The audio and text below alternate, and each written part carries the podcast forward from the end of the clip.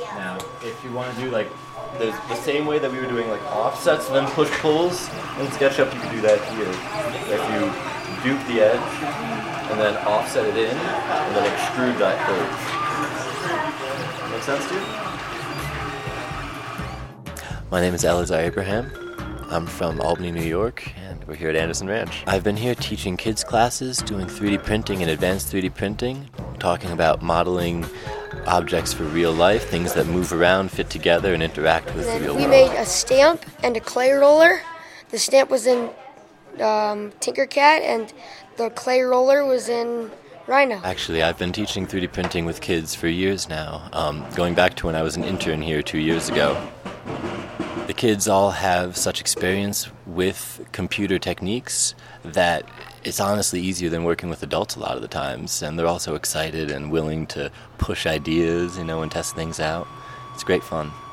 We've made a couple architectural progr- uh, projects. We did one in SketchUp and one in Rhino, which is what we're using now.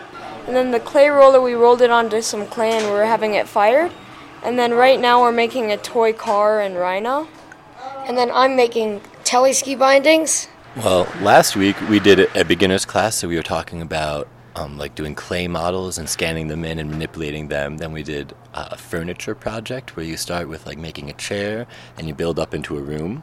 Uh, this week we've been working on doing vehicles and we made clay rollers where you model something in two dimensions and then map it onto a cylinder. So, so it's really been a lot of different ways of interacting with and organizing our ideas around the reality.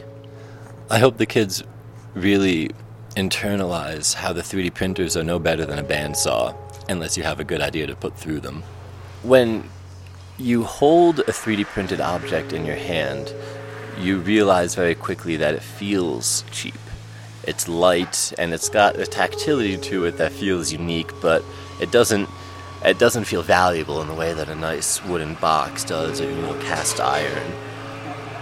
So the way I see the material working is through a rapid prototyping process for one, and two, through a mold making process. If you 3D print an object that you know you could never just create in the physical world, then you make, say, you know, a push mold of that, or you know, a, a burnout, right? And then you could cast metal into it, and you're somewhere, I think, fully novel. Um, so to people who are focused on the superficial elements of the material, you know, I encourage them to just continue making, and I'm sure they'll find themselves tired by it before too long. Uh, we get to make like useful stuff, like that we would use in our everyday lives.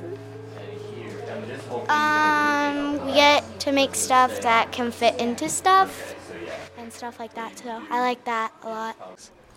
Well, it's been a whole bunch of fun with the kids. You know, we started by 3D scanning clay models, and then we went on to 3D scanning all of the kids. So there was just there was a lot of excitement and wonder seeing themselves turned into action figures and seeing things that they modeled with their hands, you know, being created by the computers.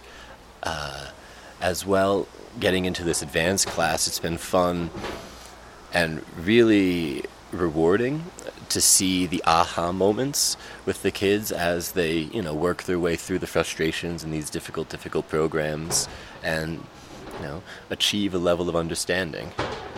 It's just it's great seeing it in their eyes and they get all excited. I, I get excited too when then we're all excited it's a party.